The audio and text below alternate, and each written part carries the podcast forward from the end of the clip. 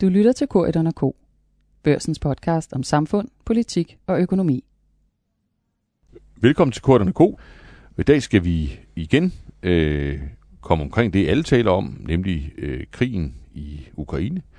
Øh, men ikke selve krigshandlingerne på slagmarken, mere øh, de afledte effekter, de afledte økonomiske effekter for verden, og jo særdeleshed for Danmark. Og det har vi prøvet før, og vi har gjort det sammen med vores cheføkonom Sten Bukan, og sammen med vores perspektivredaktør Ken Prafke. Og dem har jeg inviteret igen, og det tror jeg også, jeg kommer til at gøre igen og igen. Øh, fordi det her er jo noget, der udvikler sig øh, hele tiden, og øh, for at kunne vurdere det, øh, jamen, så er man i virkeligheden nødt til at følge med i, i rigtig mange ting på én gang. Både ting, der foregår i dansk økonomi, øh, ud, af, ud af Christiansborg, ud af Finansministeriet, men jo også de globale markeder, øh, og i virkeligheden ting, der, der ikke umiddelbart ser ud til at have noget med, med krigen at gøre. Vi skal prøve at have det samlede øh, overblik, og det skal I to hjælpe, hjælpe os med. Velkommen. Tak. tak. Øhm, vi kan prøve at starte øh, med, det, øh, med det globale. Øh, for sådan en, øh, sådan en lægmand som, som mig, så kunne det jo godt se ud som om, at, at det frække synspunkt lige nu, øh, det vil være at sige, men øh, er, er, er, er alle de mange artikler, alle de mange ord, der er skrevet om problemer og krise, er de ikke lidt er det ikke lidt overdrevet i og med, at aktiemarkederne er vel faktisk kommet fint tilbage? Øh, de, de er vel faktisk i relativt godt humør efter at have taget sådan en lille chok, eller hvad det en Jo, det kunne man jo umiddelbart sige, hvis man tror, at aktiemarkedet fortæller den sande og fulde historie, så er der jo ikke meget at være bekymret for, øh, fordi ja, øh, aktiekurserne er jo sådan set højere, end da, da krigen startede. Øh, og det er måske også vigtigt at huske på, at øh, krige sjældent, medmindre de er meget store, øh, sådan afsporer hele verdensøkonomien. Mm. Det afsporer de økonomier, som er involveret, og kan også have nogle afledte effekter på andre økonomier, men øh, det er jo typisk noget, som øh, primært påvirker de lande, som, som øh, direkte involveres, og det vil sige det her tilfælde Rusland og, og Ukraine. Øh, men ellers så kan man jo sige, at, at ja, øh, der er faldet noget mere ro på øh, hen over øh, de seneste uger. Råvaremarkederne er også blevet lidt mere rolige. Øh, olieprisen er ikke lige så ekstrem, som den var for nogle uger siden. Og at man kan jo det hele taget sige, at den her krig er måske sådan rent finansielt kommet ind i et lidt mere normalt leje, hvor vi i starten havde, hvad skal vi sige, sådan meget store øh, øh, usikkerhedsfaktorer knyttet til den her krig. De er der selvfølgelig stadigvæk til en vis grad, men, men så er det måske blevet lidt mere sådan afgrænset til, øh, hvad vi skal bekymre os om, og det er jo råvarepriserne især i den her, øh, det, det, det her tilfælde, øh, og derfor så, så ser vi altså også, at, øh, at der er ting, der går den rigtige vej, blandt andet amerikanske aktier, eller for den sags skyld europæiske og danske aktier, øh, som jo altså ikke længere øh, har været faldende øh, gennem øh, krisen, målt fra, fra, fra hvad skal vi sige, krigens udbrud. Mm. Den, den, den anden måske lidt provokerende jagttagelse, man kunne have, det er, at, at Ken Prafke, altså er der en risiko for, at at det enorme fokus, vi har på krigen, får os til at glemme nogle af de andre problemer, eller, øh, eller i hvert fald vigtige ting, der sker i den globale økonomi? Øh, der er i hvert fald øh, nok at sådan få øje på, som man også kan øh, være bekymret for, eller som også er være opmærksom på. Være opmærksom på. Mm. Øh, og for mig er det egentlig øh, mest af alt det, der er historien om global økonomi lige nu, det er de altså usædvanligt mange ting, som ikke nødvendigvis behøver at betyde, at økonomien får det skidt, men mm. som kan komme til at betyde, mm. at vi kan gå ind i en enten øh, øh, lavkonjunktur, eller en krise, eller hvor hårdt det nu rammer. Mm. Altså, der er virkelig mange ting, og krigen øh, er en ting, og der er jo, altså, der er jo stadigvæk en enorm usikkerhed om, øh, præcis, altså, hvor længe den varer, mm. hvordan det skal ende, mm. hvor slemt det kan blive. Yeah hvor, hvor, hvor mange steder det kan ramme. Der er stadigvæk hele den øh, situation omkring energi og gas mm. I Europa, som lige pludselig kan ændre billedet ret meget i Europa, hvis, hvis der slet ikke kommer noget ja. gas til Europa. Så der er virkelig... Øh, men, men hvad er ellers? Altså, du, du sidder jo og, og, og skriver sådan i dybden øh, for os om sådan perspektiverne i både dansk og global økonomi. Hvad, hvad på din top 3, 4 eller 5 liste over ting, som vi i virkeligheden risikerer at overse hvis vi kun tænker på krigen, når det gælder økonomi. Mm.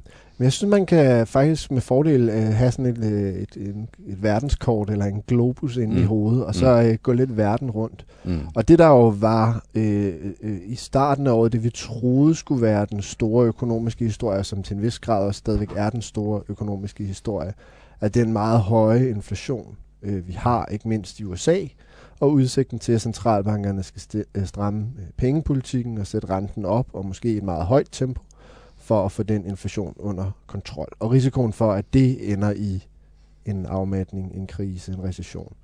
Øh, det er jo særlig relevant i USA, må man sige, hvor centralbanken også er øh, gået fra sidste år at være meget ubekymret til nu signalerer, at de er også ret bekymrede, og mm. vores spørgsmålet mere er, om de kan finde på at hæve renten rigtig meget. Øh, altså eller nærmest, hvor hurtigt de vil hæve den, men det er mm. helt givet, at de kommer til at hæve den måske på alle møderne. Ikke? Ja.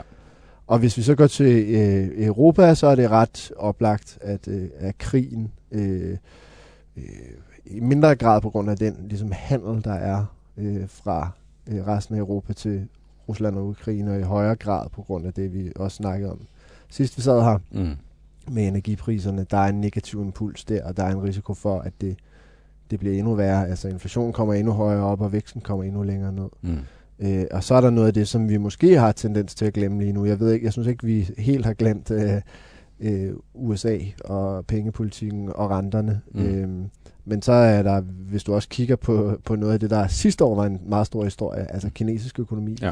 de store øh, problemer, de har på en, en række fronter, men jo blandt andet øh, boligmarked, hvor der i efteråret var øh, øh, de finansielle markeder nærmest kun talt om den her ejendomsudvikler, der hedder Evergrande, som mm. øh, var i, er i store øh, økonomiske problemer, øh, og hvordan boligmarkedet er gået ret meget i stå i Kina, og det er omkring, eller det er over øh, 25 procent af aktiviteten i kinesisk økonomi, der sådan kan relateres til boligmarkedet, mm. så derfor er det noget, som øh, har vist sig at ramme kinesisk økonomi øh, ret hårdt, mm. og som jo dermed også er med til at, at betyde noget for verdensøkonomien. Så det er virkelig nogle, altså, det er nogle store det, brækker. Det er tre kæmpe historier hver, hver for sig, som mm. er i gang på ja. samme tid. Ikke? Men altså, Stenbukke, nu, nu har, har kendt lige sådan spundet kluden rundt på, øh, på toppen af, af, af pegefingeren. Hvad så, hvis du lægger de her faktorer sammen? Og hvad, hvad, hvad er det så for sådan et, et, et samvar, en sammenvejet vurdering, du har af, af sådan mængden af, af risiko i global økonomi lige nu? Panik, Panik. Øh, eller noget, ja. der ligner. Nej, man må sige, at der er meget, der kan gå galt. Øh, der er ja. mange ting i spil, og man kan jo tilføje til, til Kentes liste, at der jo faktisk stadigvæk er corona derude, øh, vi også skal forholde os til. Øh, særligt i Kina. Ja, lige præcis, ja. særligt i Kina. Øh, så, ja. så man kan sige, at øh, der, der er nok at bekymre sig om. Øh, jeg vil sige, for mig at se, den helt store bekymring, det er den her hvad skal vi sige, den her diskussion, som vi jo efterhånden har haft et, et godt stykke tid, hvordan kommer vi ud af de lave renter, eller hvordan kommer vi ligesom, hvordan bliver verden mere normalt? Nu har vi haft nogle år, og i Danmark rigtig mange år efterhånden, 10 år med mm. øh, negative renter, sådan mere eller mindre i hvert fald.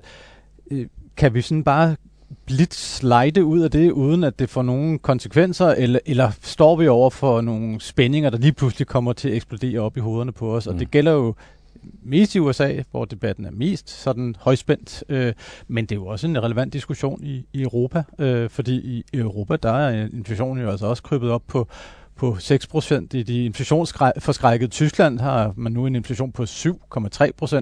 Mm. Det begynder at, at være noget, nogle store tal, vi skal forholde os til, mm. og dermed altså også en, en vanskelig opgave, som den europæiske centralbank er sat på, fordi man kan jo sige, på den ene side, så er der måske noget af det, der midlertidigt kan forsvinde igen. Krig, øh, corona, der kan forsvinde, og mange andre gode ting, der kan gøre, at det måske falder til ro.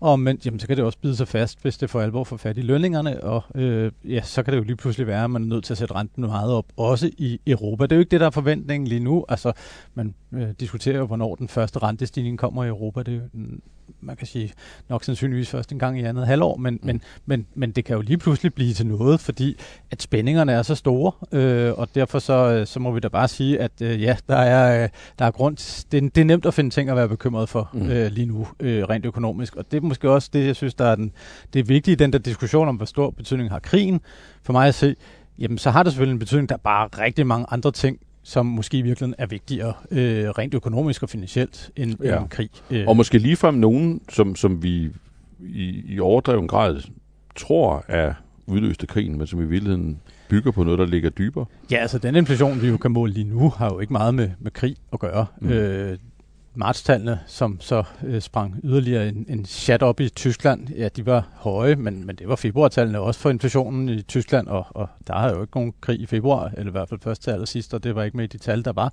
Den øh, inflationsrate, der er i Europa på 6%, det er for februar, og det vil sige slet ikke påvirket af krigen. Mm. Nu får vi så nye tal snart øh, for, for, for marts, hvor vi så bliver klogere på, hvor meget ekstra så det bliver presset op af.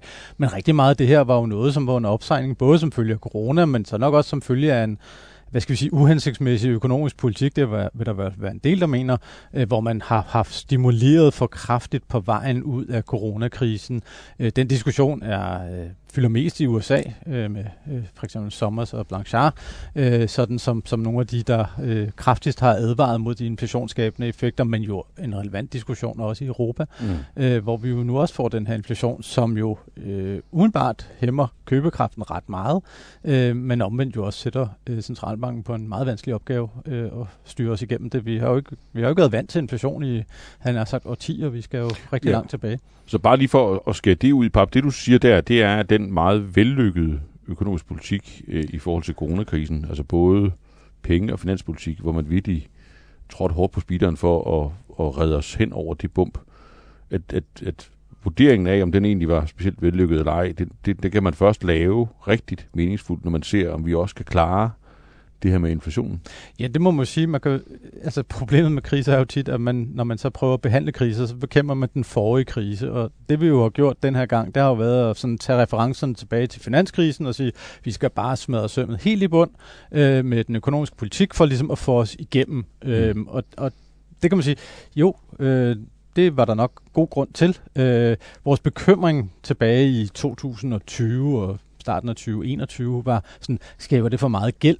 Øh, men reelt set, så må man sige, det er jo bare et andet sted, problemet er dukket op den her gang, mm. øh, nemlig i form af inflation, og øh, dermed så øh, kan det godt være, at øh, bivirkningerne ved, ved kuren reelt set har været større, end vi gik og troede. Gældsproblematikken er ikke så stor, øh, den kan vi nok godt håndtere, øh, i hvert fald så længe renterne er lave, det kan jo ændre sig, men man kan sige, der har måske været nogle bivirkninger, som først nu begynder sådan for alvor at kunne ses, øh, mm.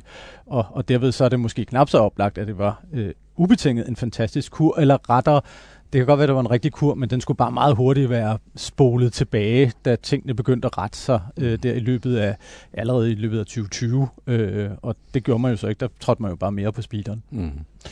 Kan man presse eller lokke jer to, øh, jo meget uafhængige øh, jagttager, til sådan at, at gætte lidt på, at det I siger, det kunne måske være den tredje provokation, peger det ikke hen på, at dem, der træffer beslutningerne, de kommer til at stå i et kæmpe dilemma lige om lidt? Altså hvor de, enten skal de gøre øh, ret voldsomme ting for at få styr på, på inflationen, de skal sætte renten en, en hel del op, dem, der har fornøjelsen af at være finansminister rundt omkring, de skal træde på, på bremsen, de skal tage noget efterspørgsel ud i økonomien, de skal enten hæve skatterne eller skære ned på udgifterne. Øh, og, og, og det er ligesom den ene opgave, og den, den, den bliver, det bliver mere og mere åbenlyst, at den skal man have løst.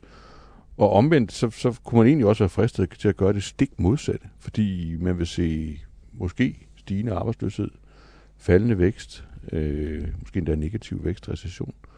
Altså, sid glæde, I at glæde jer til at skrive om det forfærdelige dilemma, mennesker med magt, økonomisk magt, øh, ender med at have lige om lidt gennem Pafke? De, vi skriver om det allerede, altså ja. de er jo i det allerede. Øh, igen mest prominent i øh, for den amerikanske centralbank. Øh, mm. Jeg så for nyligt på, på Bloomberg, øh, Mohammed El Arian, som er tidligere topchef for Pimco, Pimco, og som, jeg, som er en stor kapitalforvalter, som jeg selv interviewede sidste år, som er en af dem, der ret tidligt hejsflader sagde, Fed øh, er kommet alt for sent i gang med at hæve renten. Han sagde nu, at nu har centralbanken valget mellem, om de vil hæve renten og skabe en recession i USA, eller om de vil lade være og risikere, at inflationen bider sig så godt fast, at kuren senere bliver meget værre. Ikke? Mm. Altså, de er ligesom i en situation, hvor det er, der er ikke så mange... Ja, der er ikke en god løsning valg. i hans perspektiv i virkeligheden. Nej. Nej. Og øh, tilsvarende... Øh, nu føler jeg mig lidt presset, men tilsvarende kan man måske også godt sige, at når man ser nogle af de ting, man ser også i dansk øh, politik øh, lige nu, hvor vi er gået fra en situation, i efteråret og i december måned, hvor finansministeren sagde, at det var tid til at løfte foden fra bremsen. Så fik Ja. vi det. Øh, speederen. Ja.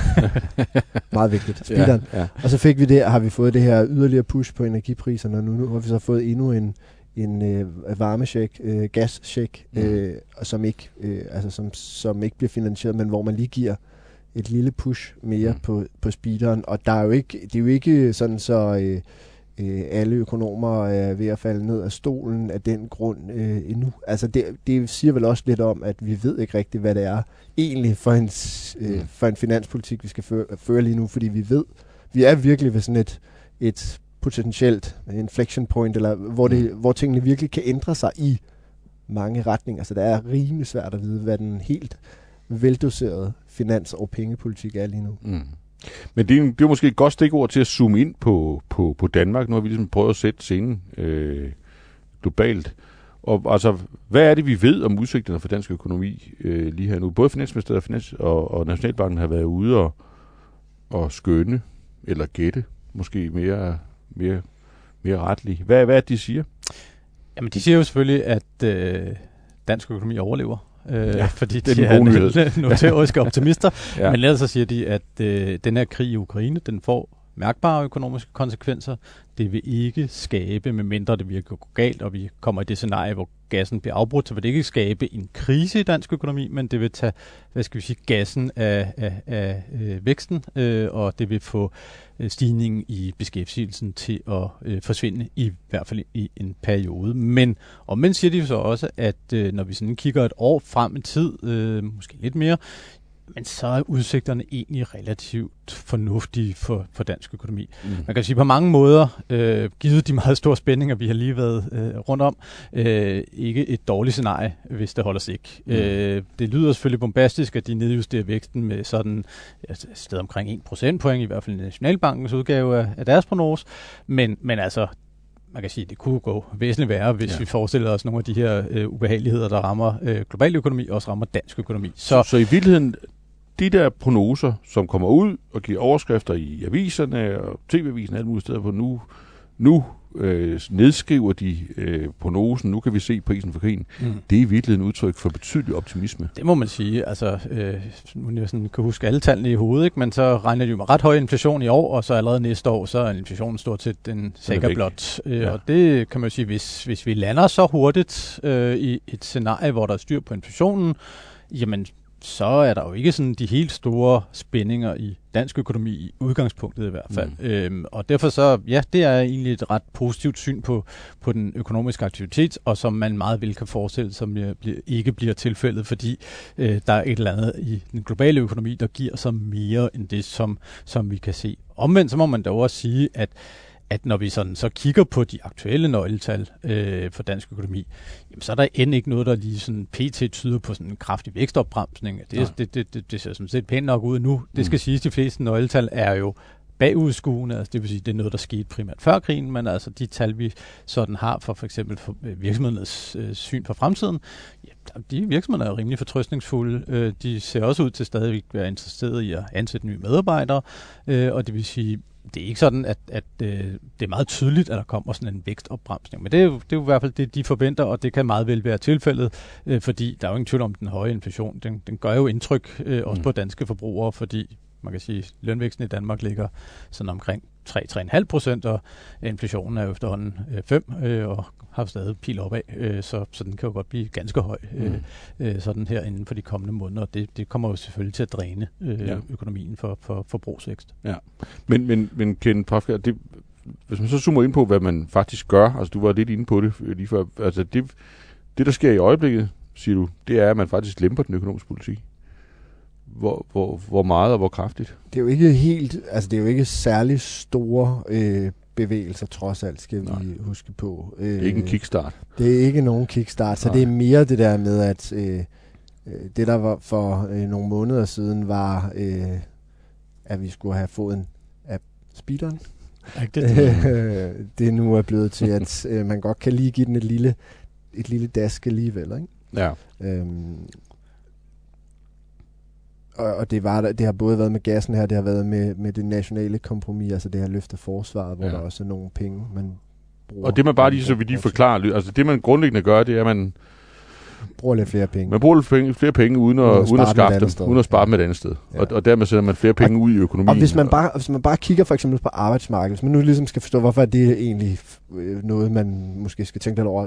Hvis man bare kigger på arbejdsmarkedet, ikke? Mm. så har vi et arbejdsmarked, som sådan, give or take, er nogenlunde spændt lige så hårdt for, som det var øh, op til finanskrisen. Fuld, fuld beskæftigelse, ikke? Der er, der er virkelig lav ledighed. Mm. Mm. Der er højere beskæftigelse, end vi, end vi nogensinde før har haft. Der er stadigvæk masser af ledige job.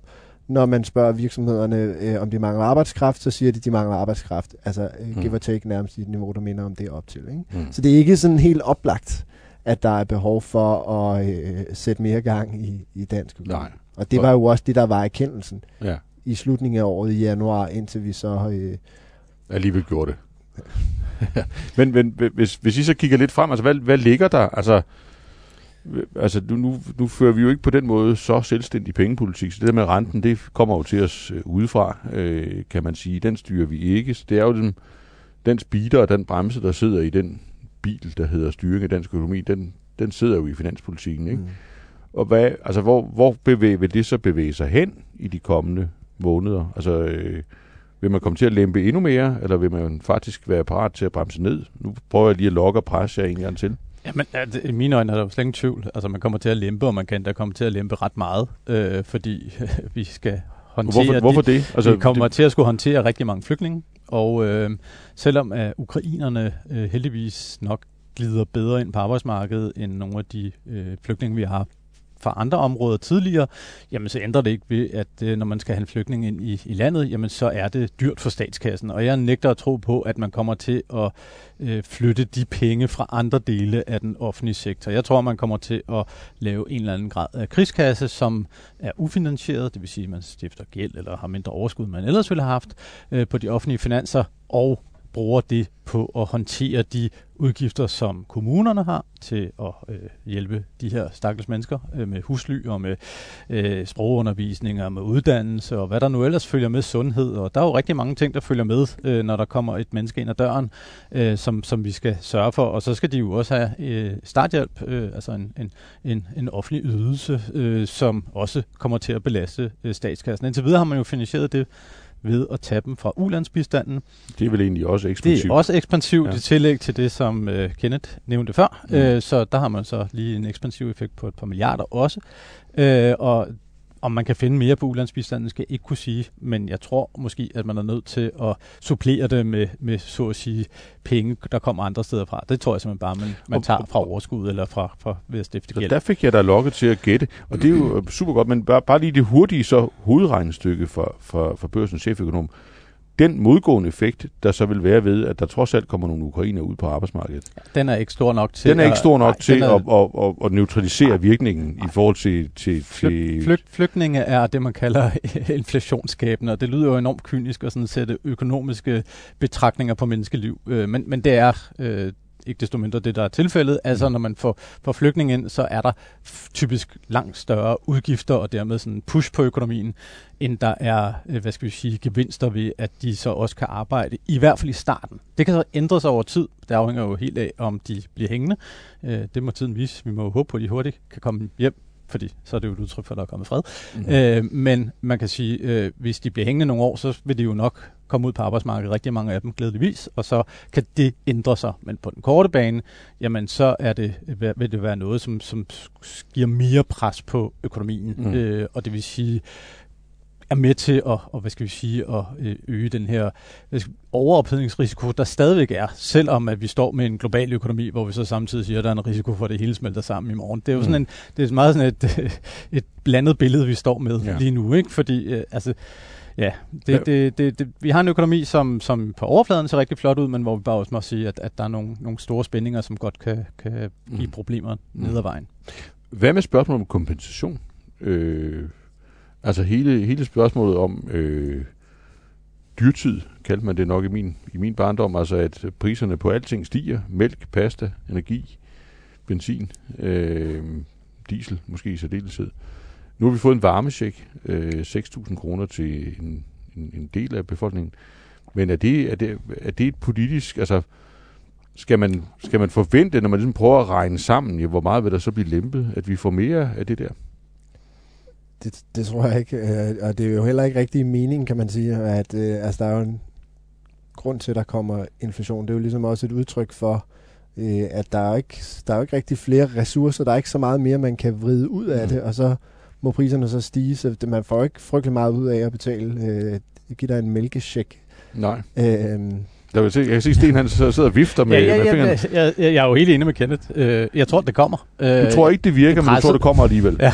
ja. Presset er der jo allerede. Vi har allerede set ældresagen, vi ser allerede fagbevægelsen, der plæderer for hurtigere regulering. Vi ser det altså også fra arbejdsgiversiden, øh, eller fra øh, brancheorganisationernes side, der synes, at nogle af de kontrakter, der ligesom er indgået, jamen det var jo under andre forhold med lavere priser, og så lige pludselig er det jo svært at leve op til dem. Øh, og det vil sige, vi vil have noget mere regulering, noget hurtigere regulering i forhold til inflationen. Og om det så er i form af en check, eller i form af, at dagpengene bliver reguleret halvårligt, eller hvad ved jeg, månedligt, eller hvad man nu kunne forestille sig, det vil være mere ekspansivt, end det vi har nu, tror jeg. Øh, og jeg tror ikke, at der er den politiske... Altså man kan sige, det der er jo sket her i løbet af de sidste to-tre år, det har været, at man har åbnet statskassen op sådan rent politisk for at håndtere problemer. Mm. Øh, udefrakommende problemer gav god mening under corona på alle måder. Men når man først ligesom en gang har taget og løftet låget, så er det bare svært at få det til at passe igen. Mm. Øhm, fordi øh, det er bare svært for en finansminister at sætte sig på det låg, når man ligesom en gang har fået antydet, at det kan man egentlig godt lade være med. Fordi det er jo nogle gange bare nemmere at sige, jamen det håndterer vi da.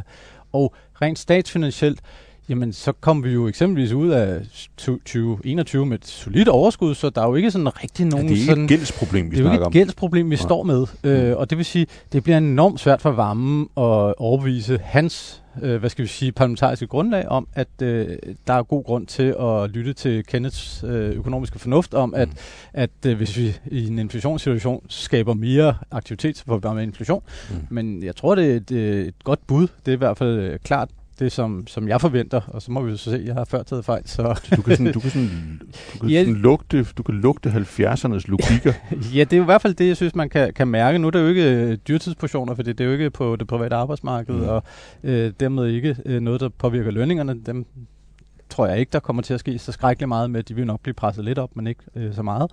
Men, men mange af de andre ting, der tror jeg simpelthen, der vil komme nogle, en, et så stort politisk pres, at, at det vil blive svært for for øh, regeringen eller finansministeren at, at sige sådan overbevisende nej. Og så bliver det enten i form af nogle reguleringer, eller i form af sådan, havde han sagt en madcheck, eller hvad man nu kunne forestille sig. Og det minder os jo i hvert fald om, hvorfor det er, at vi i udgangspunktet ikke synes, det er en super situation at have 6, 7, 8 procent inflation, fordi det har nogle rigtige konsekvenser, og også ja. nogle fordelingsmæssige konsekvenser. Altså der er dem med lavest indkomster og pensionister, som ikke har mulighed for at gå over til chefen og sige, at de skal have mere, som bliver relativt hårdt ramt af det. Og man ser det jo også i USA, hvor det er, inflationen er blevet en politisk sag, og det har vi mm. ikke set i årtier. Og nu ser vi det også herhjemme, og så må vi se, om, om Sten får ret i sin spotter eller ej. Men det er i hvert fald et dilemma. Også et politisk dilemma, og bliver meget hurtigt en politisk sag, hvor der kan komme nogle dynamikker, som øh, ikke nødvendigvis er særlig gunstige for at løse den økonomiske situation, men som giver mening af nogle politiske Ja, fordi nu, nu du siger, altså, vi har jo vendt os af med sådan at tænke, at inflation egentlig betyder noget særligt. Øh, men, men det er jo det er vel rigtigt nok, at altså, i forhold til alle de diskussioner, også jeg selv har været involveret i, om, om fordeling, og om, øh, at, at, nogle grupper mistede penge, og, eller i hvert fald ikke fik mm. lige så meget som andre, så taler vi jo nu om nogle effekter, som er langt større. Det her det er jo langt større effekter på almindelige mennesker, måske endda primært lavindkomstgruppers øh, vilkår, end når man har diskuteret kontanthjælpssatser, dagpengesatser, øh, mm. efterløn, alt muligt andet. Øh, så det er sådan en, det er sådan en politisk curveball i virkeligheden. Ja, det er det. Og tænk engang, at vi har haft øh, nærmest øh, 10 år efter finanskrisen, hvor vi havde en lav inflation og, og gik og klødede lidt i håret over det. Måske var det egentlig bare altså ikke nogen helt skidt øh, situ- situation. Altså, den var jo lav og stabil, og nu mm. har vi så noget, som er højt og ustyrligt, ikke? Mm. og som, som har de her øh, konsekvenser, og jo også rammer rimelig arbitrært, for eksempel folk med gasfyr i forhold til folk, der ja. har fjernvarme. Jeg har fjernvarme, der er prisen sat ned. Gasfyr. Sten har gasfyr, ja, ja. den er, der er prisen ikke sat ned. Ja. ja. men jeg kan mærke, at vores cheføkonom, der har levet i 70'erne, vil have det sidste ord, det får han.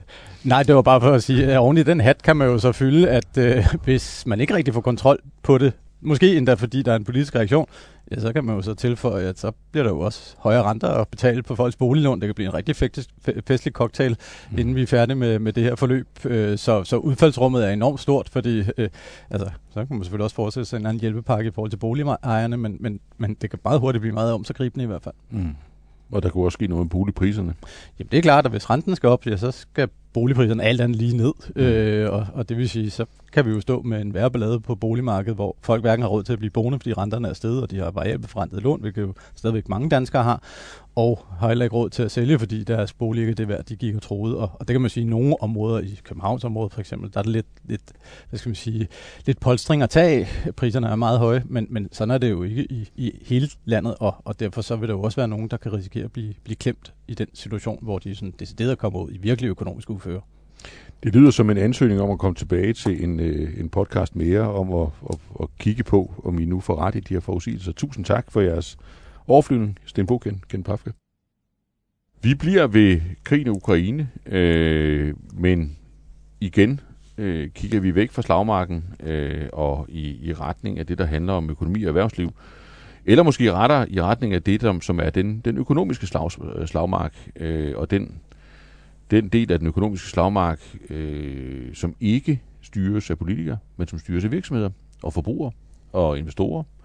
Og nemlig spørgsmålet om, øh, hvad gør danske virksomheder øh, med deres aktiviteter øh, i Rusland, med deres øh, faciliteter, deres fabrikker, deres ansatte, deres markeder, deres varer i Rusland. Og der har vi været igennem en uge, hvor, øh, hvor det er blevet et, et stadig større, mere in, intenst emne. Øh, og det, der jo skete øh, i denne uge, det var, at en af vores meget store danske virksomheder, Carlsberg, efter først at have, have gået noget rundt om beslutningen, øh, valgte at trække sig ud af, af Rusland.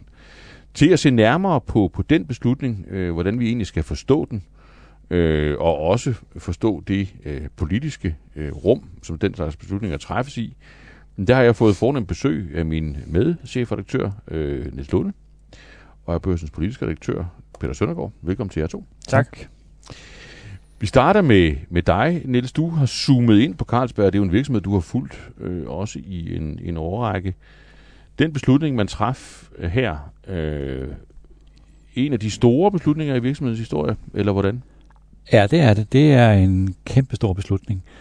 Det er jo en position i Rusland, som Carlsberg har gået efter i mange år, helt tilbage faktisk fra slutningen af 90'erne, som nogen øh, vil kunne huske, hvis de har en god hukommelse. De har investeret ufattelig mange kræfter og arbejdsindsats og forhåbninger og alt muligt andet i sin position i Rusland, og derfor har det her været en rigtig, rigtig svær beslutning, og det er et kæmpe nederlag for Carlsberg, både, både kommercielt og følelsesmæssigt, kulturelt for, øh, for dem at, gøre, at træffe den her beslutning, og derfor har den taget lang tid. Så det er ikke bare, nu der har været sådan nogle tal fremme i, i medierne, altså 10 procent af omsætningen, 20 milliarder kroner osv., osv. Så, og det er jo nogle store tal, øh, men, men, men der er i virkeligheden også sådan en strategisk offeromkostning øh, ved, ved at træffe det her, den her beslutning. Ja, Rusland, det har jo været et af deres største markeder i øh, gennem mange år. De har sat meget voldsomt på det. De har kæmpet sig ind i det marked igennem magtkampe først med norske Orkla og bagefter med, øh, med britiske Scottish and Newcastle. De har virkelig kæmpet for at få det marked, og de havde store forhåbninger. De har haft mange udfordringer derovre. Og stadigvæk, selvom markedet så er stagneret igennem øh, de senere år, så har de kæmpet for at rette det op. Et stort marked med små marginaler, men øh, absolut et marked, som de rigtig gerne vil blive i. 8.400 ansatte, 8 bryggerier, et stærkt mærke lokalt derovre. Det er meget stærke værdier, som de nu øh, siger farvel til, og derfor synes jeg også, man har kunne se de her 4-5 uger, at det er en beslutning, der har taget lang tid. Altså mm. på deres generalforsamling for to uger siden var det tydeligt, at de håbede, at de stadigvæk kunne på en eller anden måde få en kontrolleret tilstedeværelse stadigvæk i Rusland, men mit bud er, at efterhånden som presse bare voksede og voksede, og der var udsigt til, øh, at Zelensky skulle tale, den ukrainske øh, præsident skulle tale over til det danske folketing, og samme dag i øvrigt så, at hollandske Heineken øh, meddelte, at de ville trække sig, så, så blev presset på Carlsberg simpelthen så stort, at de ikke kunne opretholde deres position. Mm.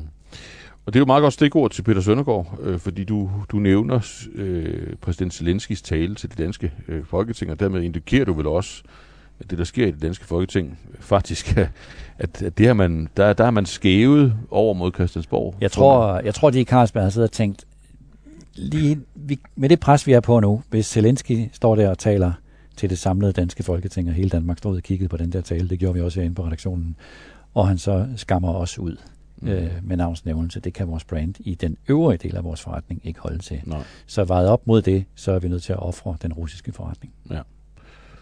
Så udskamning og virksomhedsfokus over på ikke alene, hvad man beslutter på Christiansborg, men også, hvad man siger på Christiansborg.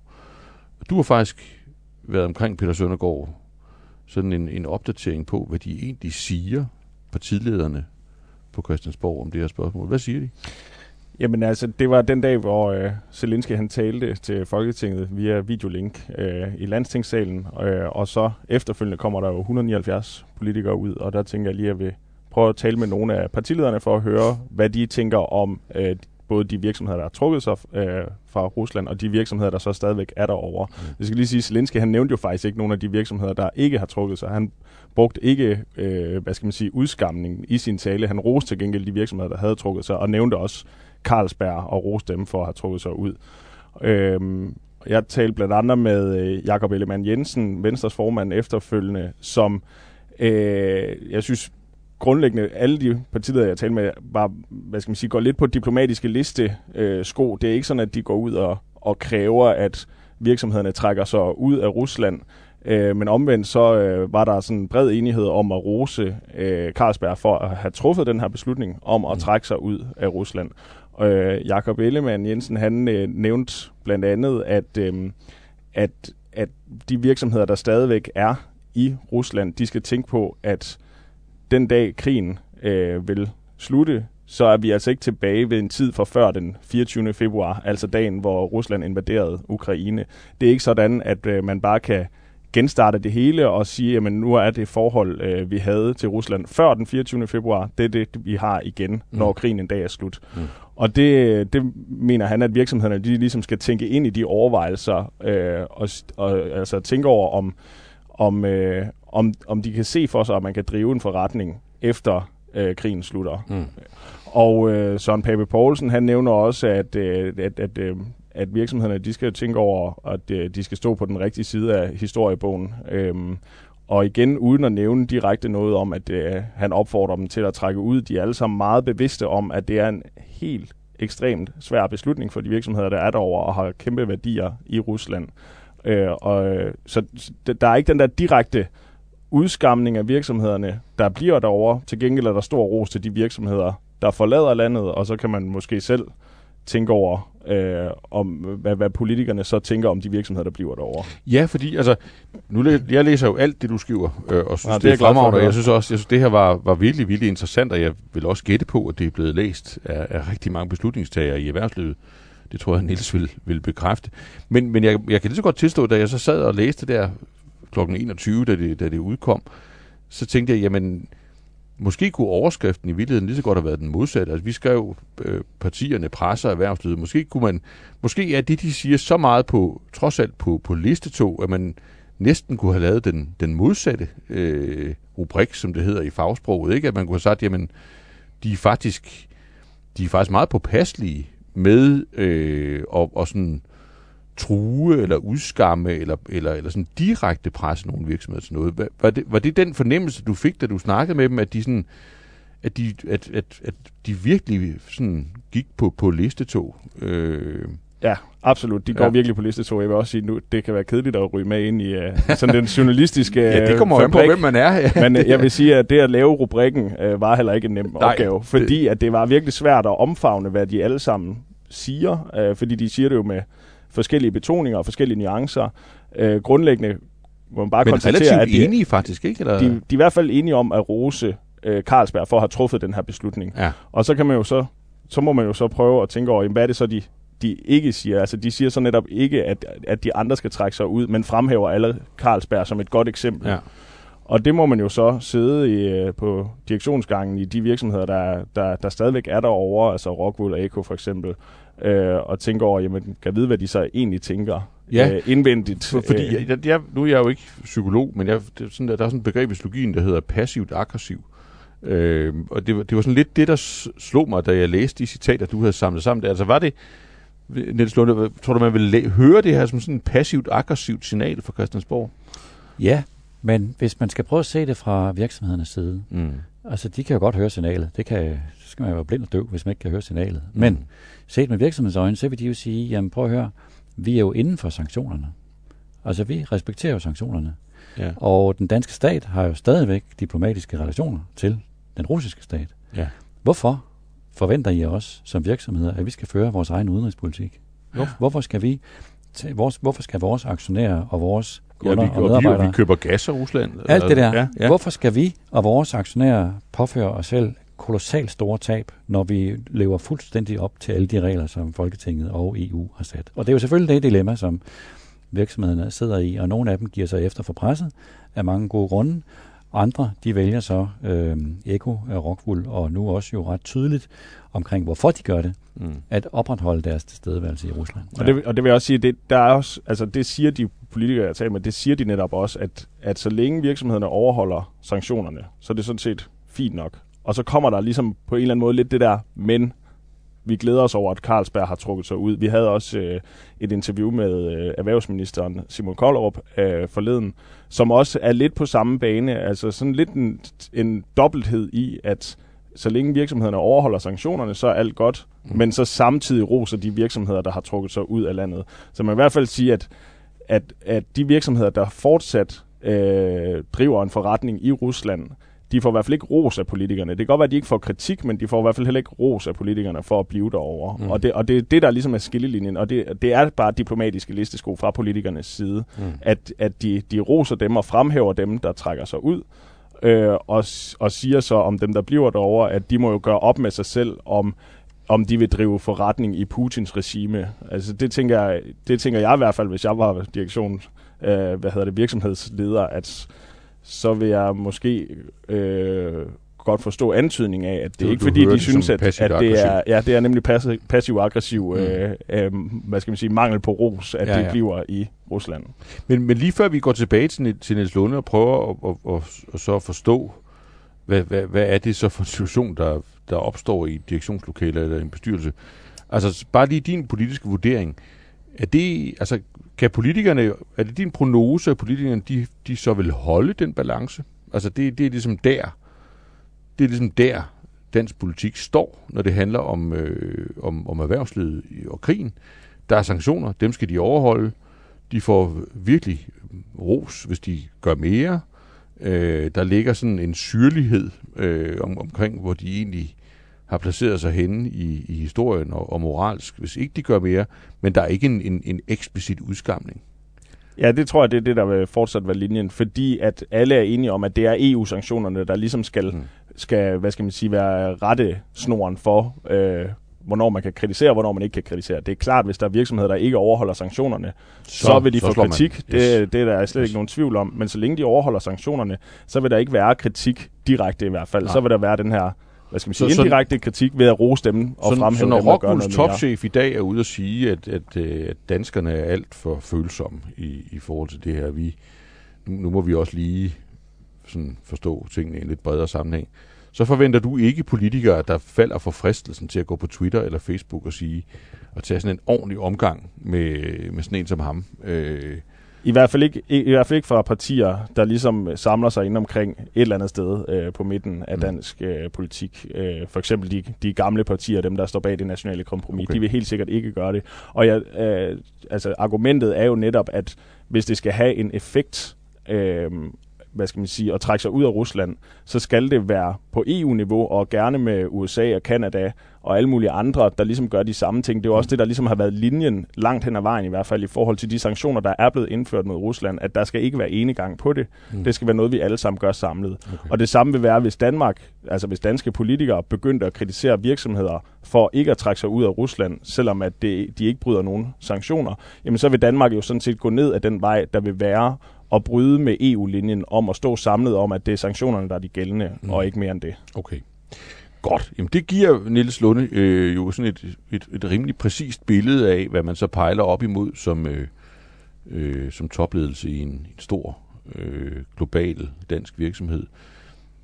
Hvad, er, er det så business as usual? Altså, er det, det, det, det er jo ikke sådan, at man ikke har været vant til at træffe svære beslutninger, eller er det sådan et, i virkeligheden et nyt billede, der tegner sig øh, for de beslutninger, man skal træffe?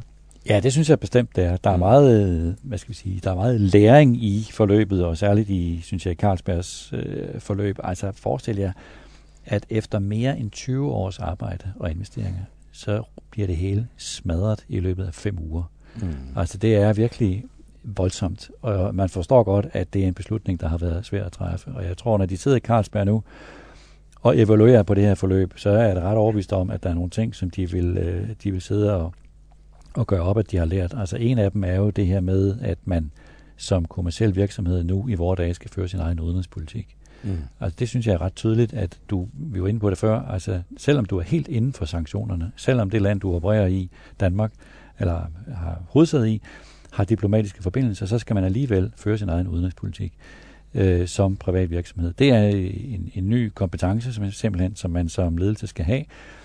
Og, og det vurderer du forsigtigt, som, som sådan en, en at det, der er vi tale om et nyt vejet grundvilkår. Ja, det synes jeg, og vi taler jo alle sammen i vores dage om, at en virksomhed skal have et formål, sådan et purpose, og hvad ja. gør man for samfundet. Det vil sige, der er jo sådan, sket et skifte her de sidste 5-10 år, det man kalder fra, fra shareholder value til stakeholder value, altså en privat virksomhed i vores dage forventes at have sådan et samfundsnyttigt formål. Mm det er jo noget, der sværer meget af politik, og det er for mange virksomheder, så siger det, det er noget, vi ligesom også gerne vil bruge som sådan et slags etisk kompas i forhold til, hvordan skal vi indrette vores virksomhed, når vi skal navigere i sådan et politisk miljø.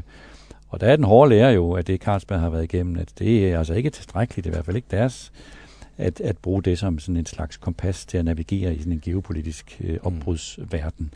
Så øh, det synes jeg er en vigtig lære for Carlsberg og mange andre, at, øh, at en moderne kommersiel virksomhed, som er vant til at træne i bare tjene penge og skabe afkast til sine aktionærer, det er altså en helt anden politisk, geopolitisk globaliseret virks, virksom, øh, virkelighed, man kigger ind i. Mm. Er der flere læringspunkter? Ja, ja, der er mange. Der, der er, jeg kan blive ved. Ja, men det, men det, er, jo, det, det er jo det, der er fordelen. Ja, ja, naturligvis. Båndet kører. Naturligvis. Ja, ja, ja. ja, Nej, jeg vil nævne to mere så. Ja. Altså, den ene er, øh, det er jo så nummer to, altså den her sårbarhed, som det viser. Altså, at selvom du er en stor, robust global virksomhed som Carlsberg, så er du alligevel øh, sårbar, og det er jo en diskussion, vi nu har haft i to år efter corona kom og, øhm, og pressede forsyningskæderne, og, og pludselig ændrede helt 30 års tankegang i erhvervslivet, nemlig den her med, at man skulle være så effektiv som overhovedet muligt, udlicitere så mange opgaver man kunne, så kunne man selv kon- koncentrere sig om sin kerneforretning. Et enormt sådan øh, effektiviseringsregime, som har skabt fantastisk værdi mm. over hele verden. Pludselig går det op for os alle sammen, at man samtidig har gjort sig selv sårbar. Og det, er, og det gælder også sandelig også uh, Carlsberg, uh, som uh, viser sig nu at være blevet meget sårbar, også i forhold til de her forsyningskæder, som jo nu endnu engang bliver presset som følge af den her um, forfærdelige krig. Og så den tredje pointe, som jeg vil nævne, den sidste, det er, altså vi kigger ind i en, en fremtid, hvor etiske dilemma, dilemmaer, dem kommer der altså flere af som, som privat virksomhed. Mm. Det her er jo et etisk dilemma. Mm. Det har de også sagt i Carlsberg, og de har også sagt, hvor svært det er for dem, fordi erhvervsledere, de er jo trænet i at tænke i nøgletal. De er trænet i at træffe beslutninger på baggrund af data. Mm. Og nu står de over for nogle etiske dilemmaer, som der kommer flere af, og hvor du ikke bare kan træffe beslutninger ud fra data, men ud fra din mavefornemmelse og din personlige dømmekraft, mm. og også hvor du skal vise usikkerhed. Jeg kender jo virkelig igennem mange, mange år, har kendt de her topchefer og viser, ved hvordan de gør sig meget umage med at virke meget selvsikre, meget øh, stygtige og meget kontrolleret, og pludselig så skal man altså til at vise en anden side af sig selv, øh, vise sin usikkerhed fordi det forventer folk, fordi det ikke er troværdigt simpelthen, hvis man tror, at det er nemt at, mm. at, at, at lede igennem et etisk dilemma. Mm. Hvis jeg bare lige må knytte en uh, ja. kommentar. Du nævner Nils jo coronaen, som vi ellers alle sammen uh, forsøger at glemme lidt. Um, mm. Men uh, bare lige for at, at hive en parallel til uh, politikere uh, syn på virksomheder, der gør ting. Um, der under coronakrisen, der var der jo den her genåbning på et tidspunkt, hvor IKEA og alle mulige andre, de fik lov til at genåbne deres butikker, og det gjorde IKEA, fordi det var ligesom inden for reglerne. Øh, og øh, der kom jo rigtig mange billeder ud af meget, meget lange køer for folk, der af uansagelige årsager virkelig trængte sig at komme ud og købe øh, et pakskab eller ja, eller andet. Ja. Øh, og det fik jo faktisk på det tidspunkt uh, Simon Kollerup, erhvervsministeren, til at gå ud og kritisere IKEA for at åbne deres butikker, selvom det var fuldstændig inden for alle retningslinjer. Ja, så der fandt en udskamning sted. Der var der en udskamning, ja. Og det er jo så, det, det er selvfølgelig en fuldstændig anderledes situation, og man kan ikke sammenligne det, men, men allerede dengang skulle virksomheder jo øh, også tænke over, jamen, det kan godt være, at vi må gøre noget, men skal vi gøre det? Mm. Og det er, der er lidt en, jeg synes godt, man kan drage lidt en parallel til den nuværende situation, at, at, øh, at virksomhederne, de simpelthen skal tænke ud over det, der helt firkantet står øh, på retsinformation, og der ligesom er gældende lov, øh, mm og, og, og så tænke ud over, jamen, skal vi gøre mere end det, øh, lovgivningen sådan set øh, tilsiger. Ja, men hvis du vil... Ja, undskyld. Ja, og jeg bare for at sige, altså den store diskussion med det der, som, øh, som Peter er inde på, det er jo, at, at det her det er jo den nemme diskussion. Altså det der med Rusland, det er jo den nemme. Mm. Den svære, det er den med Kina. Ja. Og den, den må jo komme. Altså den må jo komme lige om lidt, fordi alle kan jo se problemet. Altså hvor mange vestlige virksomheder, der er til stede i Kina, hvor utrolig kommercielt vigtigt det er blevet for dem. Det er blevet så vigtigt, at de ikke længere kan trække sig ud. Samtidig ser vi en voksende handelskonflikt og etiske dilemmaer og alt det der. Der vil komme en kæmpe stor etisk øh, diskussion, som vil være meget, meget større og meget sværere end den, vi har i øjeblikket med Rusland. Men hvis vi smider den tilbage, altså fordi det er jo det, sådan, man får dynamik i en, en samtale mellem to kolleger og måske også en imellem konkurrenter. Altså, hvad, hvad, er, der, er politikerne overhovedet så langt frem i bussen, at de har forstået, at de tre grundvilkår, Nils riser op, øh, som store danske virksomheder skal håndtere, og, og om de er gode til det eller dårlige til det, det, det smitter jo af på økonomien, på væksten, på arbejdspladserne, på eksporten. Er, er politikerne der, hvor de tænker, jamen, så skal vi jo også i gang med at arbejde på, hvordan vi hjælper virksomhederne med de her dilemmaer? At, altså, skal vi forvente, en, en, at, at politikerne begynder at, at sådan, trippe ud i en diskussion om, hvad er egentlig, hvad er egentlig sådan de, hvad er guidelines for engagement i Kina? Åh, oh, det er et stort spørgsmål. Det, det, det, det, det, det er sådan politikere svar, Peter. Ja, det er det virkelig. Nu går jeg også rundt over på Christiansborg en gang. Ja, det er det. Det smitter. Øhm, nej, det tror jeg faktisk ikke. Det altså, tror du ikke? Nej, det, det tror jeg faktisk ikke. Det kan godt være, at jeg tager fejl. Men øh, jeg har også selv tænkt over det der med, at, at at det er heldigt, det kun i godsøjne er Rusland, det handler mm. om, og det ikke er Kina, der har invaderet Taiwan for eksempel. Det vil ja. jo være en helt, helt anden øh, øh, sådan situation, vi stod i så ja. med alle de virksomheder, der er derovre. Øh, jeg, jeg, jeg forestiller mig ikke, at man sådan ligesom vil have øh, gældende lov for, om man må handle med Kina, og så guidelines ved siden af, ved siden af om, at øh, det må du jo ikke lige alligevel, hvis det stod til os. Nej. Det tror jeg altså vil være lidt noget... Men, men man kan sige, det, de, de citater, du hentede ind for, forleden, der, der var politikerne ude i et terræn, hvor de, hvor de sagde, jo, men det, det er ikke sådan, at der er nogen... Altså, sanktionerne går hertil, men ikke, men ikke længere end hertil, men vi har alligevel et sprog mm. for, hvad vi synes, altså for, hvad vi håber på, for, hvad vi roser, for, hvad vi hvilken side af historien man er på. Ja. Øh, selv inden for noget, der er fuldstændig lovligt. Men, men sådan et politisk sprog er der vel ikke omkring investeringer i Kina? Ikke for nuværende i hvert fald. Og det er jo spørgsmålet, om det kommer. Jeg, jeg, jeg, det, er, det er virkelig svært at svare på, synes jeg, om det gør det. Men, men det er klart, at, at altså, en ting er, om, om Kina kunne finde på at invadere Taiwan. Det er jo ikke noget, der øh, sådan lige står skrevet i kortene lige nu. Men, men bare det, at Kina for eksempel forholder sig neutralt til Rusland, er jo også et, et, et issue, kan man sige. Altså, mm. at de, de er jo hverken øh, for eller imod øh, invasionen af Ukraine øh, i Kina, og øh, i dag og i går, tror jeg også, har der været flere meninger om, at øh, Lavrov, den russiske udenrigsminister, han har været i Beijing og det lyder jo ligesom til, at de forsøger at altså venskabet er, er godt mellem Kina og Rusland, og hvordan skal man så forholde sig til det? Mm. Altså et andet eksempel er Indien. Øh, har jeg også tænkt på, at øh, jeg har hørt rigtig mange taler fra øh, Mette Frederiksen, hvor hun har rost Indien, fordi at Indien har kigget mod Danmark, når det kommer til øh, at investere i klimaløsninger. Mm. Altså Indien, de forholder sig også neutralt til Rusland. Og mm. hvordan håndterer man det? Mm. Det er meget, meget svært at svare på. Ja, men Jamen, der, for mig er der ingen tvivl om, at, at alle har valgt ikke at tale om det. Alle kan se problemet, og folk ved, og det gælder både Christiansborg, og det gælder også erhvervslivet. Alle kan se det her etiske problem, der tårner sig op i forhold til Kina, og der er ikke rigtig noget svar på det, og forløbig så er strategien at stikke hovedet i busken. Og i virkeligheden så handler det jo lidt om, det kan man jo også se i den internationale diskussion, det handler jo om, at man i mange år har haft den der holdning, at jo mere vi handlede med hinanden, jo mm. mere vi handler med, øh, med emerging markets, som man kalder det, jo mere vil vi trække dem i vores retning, som, jo mere demokratisk indstillet vil vi gøre dem. Og der må man jo nok sige, at med det, der sker i Rusland, og også det, der sker i Kina i øjeblikket, så ser det jo nok ud som om, at det, øh, den tankegang, den begynder at få det svært. Og hvor efterlader det så erhvervslivet også internationalt? Der diskuterer man jo meget det, fordi betyder det, at vi kun vil handle med mennesker eller med lande, som er ligesom os selv. Mm. Og så er der altså ikke ret mange af dem. Og Nej. det er et stort etisk dilemma, som vi bliver nødt til på, i det mindste at tale om mm. på et eller andet tidspunkt. Men foreløbig, så er sådan den almindelige øh, strategi, det er, at vi lader være med at tale om det.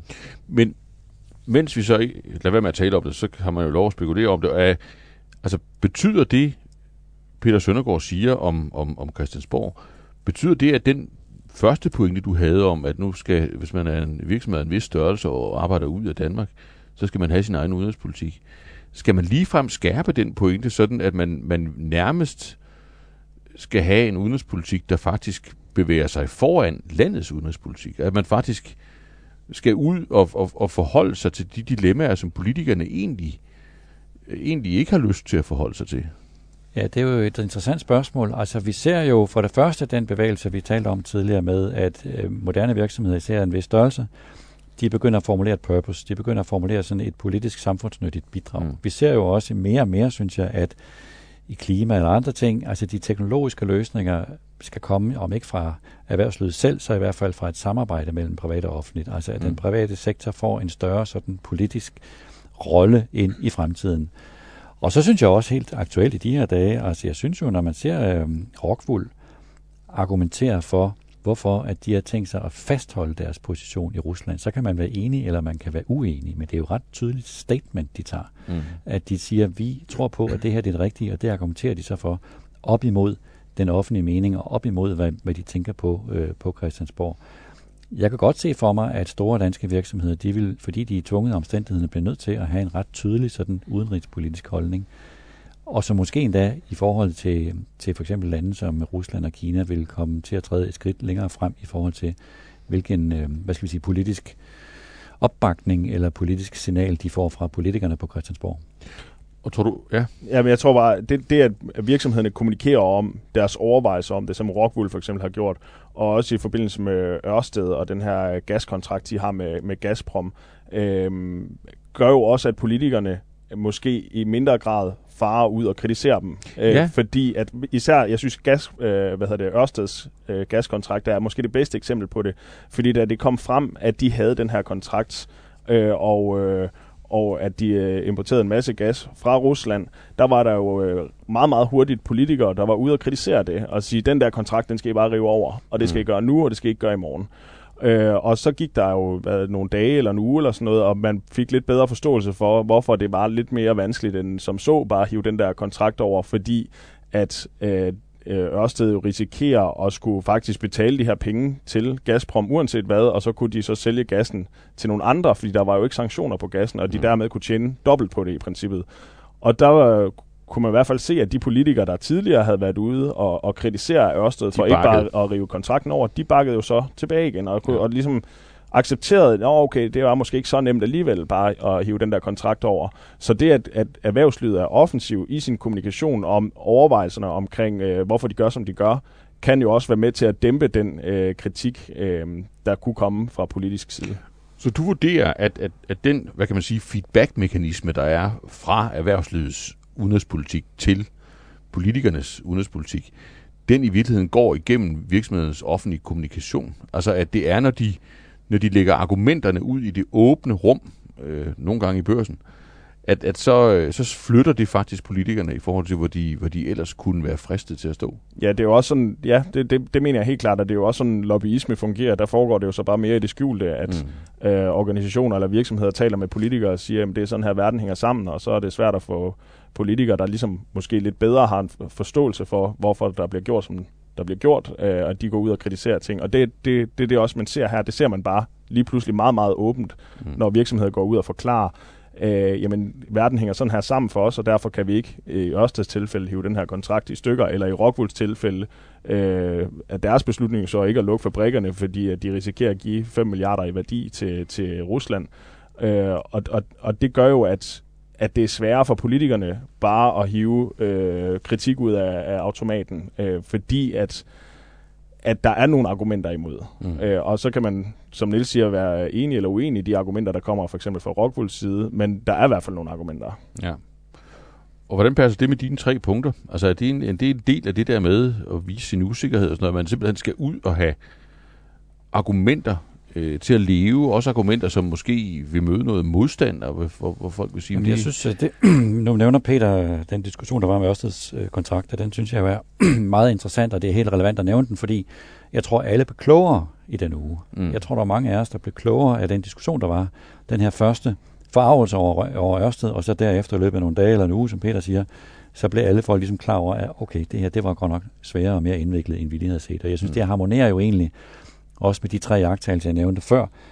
Altså både det her med, at man skal føre udenrigspolitik, det her med, at man er blevet sårbar, og de her etiske dilemmaer. Altså til sammen tegner det jo et billede af, at vi igennem 30 år i den vestlige verden troede, eller 40 år, troede, at når vi handler med de her lande, så trækker vi dem i vores retning. De bliver mere ligesom os. De får mere sådan en demokratisk forståelse.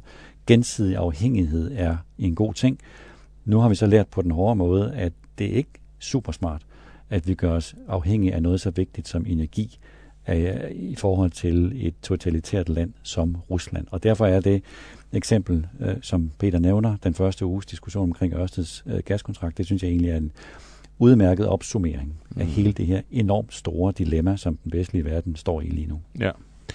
Kan vi slutte med at lokke eller presse jer til at gætte lidt? Hvad med dem, der stadigvæk er i, i Rusland? Altså vil vi se, altså under forudsætning af, at krigen øh, fortsætter, at der ikke pludselig øh, bliver sluttet fred, vil vi så se, altså øh, vil, vil presset vokse, øh, og har en prognose på, hvor længe de kan holde? Altså, der er jo ingen... Det er dit bord, Niels. Den tager du. tager du. ja. ja. Altså, der er jo ingen tvivl om, at det bliver langvejt forløb. Så kan man håbe, der kommer en våbenhvile. Jeg tror mm. ikke, det ændrer ved, at det bliver et langvejt forløb. I hvert fald, så længe Putin sidder øh, ved magten. Og man kan jo også tydeligt se, at der er jo mange af de danske virksomheder derovre, som lurepasser. Mm. Altså, de forsøger stadig at vinde tid. Altså, nu har nogle af dem meldt ud. Nogle, Carlsberg Mærsk, har sagt, de vil ud. Andre har sagt, de vil blive øh, Rockwool Echo. Men de store flertal, de lurepasser jo. Og det er jo Danfoss, det er Grundfos, det er DSV. Altså, de har jo ikke sagt noget, siden de i starten af krigen sagde, at nu sætter vi vores forretning på pause. Mm. De forsøger at vinde tid. Og der må jeg sige, jeg tror, at hvis der ikke sker noget, og der er ikke tegn på, at der skulle ske noget, så kigger vi ind i noget, hvor, som de vil blive presset til et kontrolleret forsøg, øh, et kontrolleret forløb, hvor de på en eller anden måde bliver nødt til at trække sig ud. Men mm. der er store værdier, skulle jeg helt sige, også for en virksomhed som Danfoss på spil. Mm. Mm. Så det bliver en svær beslutning, og det kan godt være, at det bliver en langsom beslutning. Men jeg tror, det går den vej. Yes. Jeg, jeg, jeg, hvis, jeg, hvis jeg må gætte også. Det må du gerne. Jeg tror, det, handler, om, jeg tror, det handler meget om, hvor, hvor, hvor mere øh, grim den der krig kan blive. Mm. Altså hvis nu, at øh, Rusland og Putin øh, griber til kemiske våben for eksempel, mm. som der jo også er en, øh, en frygt for, så vil hele sanktionssporet øh, jo formentlig få en, en tur mere. Øh, og der kan jo så også komme ting der, der gør, at det bliver vanskeligere for virksomhederne simpelthen at, at drive deres forretning i Rusland. Nu ser vi jo også lige nu øh, store trusler omkring, øh, øh, at, at, øh, at os i de ifølge Rusland uvenlige lande, altså Europa, vi skal købe øh, gas øh, med rubler, og det har vi så indtil videre sagt nej til fra Vesten.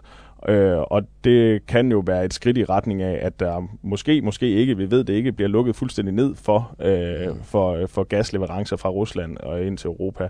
Øh, og hvis det sker, jamen, så kan det jo også gøre, for eksempel at Ørsted måske kan komme ud af den der kontrakt, og så kan det være, at de kan komme ud af den øh, helt af sig selv, mm. øh, fordi at øh, der lige pludselig ikke kommer noget gas øh, fra Rusland længere. Øh, og, og for de andre virksomheder, der kan der komme nogle sanktioner, der gør, at de simpelthen ikke kan drive forretning derovre. Men om det kommer dertil, det er jo svært at sige, fordi det er lidt øh, i bund og grund laveste fællesnævner i, i Europa, der vælger, hvor hårde sanktionerne skal være. Jeg tror, mit indtryk er helt klart, at Danmark vil faktisk gerne skrue mere op for sanktionerne, men øh, man ønsker ikke at gå enegang, øh, fordi at man skal have alle landene med. Øh, men hvis det bliver grimmere, og der kommer flere sanktioner på bordet, så, bliver det også, så kommer der også et ekstra pres på de virksomheder, der bliver derovre. Mm. Godt. Relativt, synes jeg, øh, modig gæt for jer begge to. Tusind tak for at hjælpe os med at forstå den her vekselvirkning imellem øh, udenrigspolitik på Christiansborg og udenrigspolitik på direktionsgangene. Mange tak til Niels Lunde, Peter Søndergaard. Selv tak. Selv tak. Tak fordi du lyttede med på Korridoren K. Vi håber, du lytter med næste gang. Og indtil da, så giv os gerne en anmeldelse i din podcastplayer.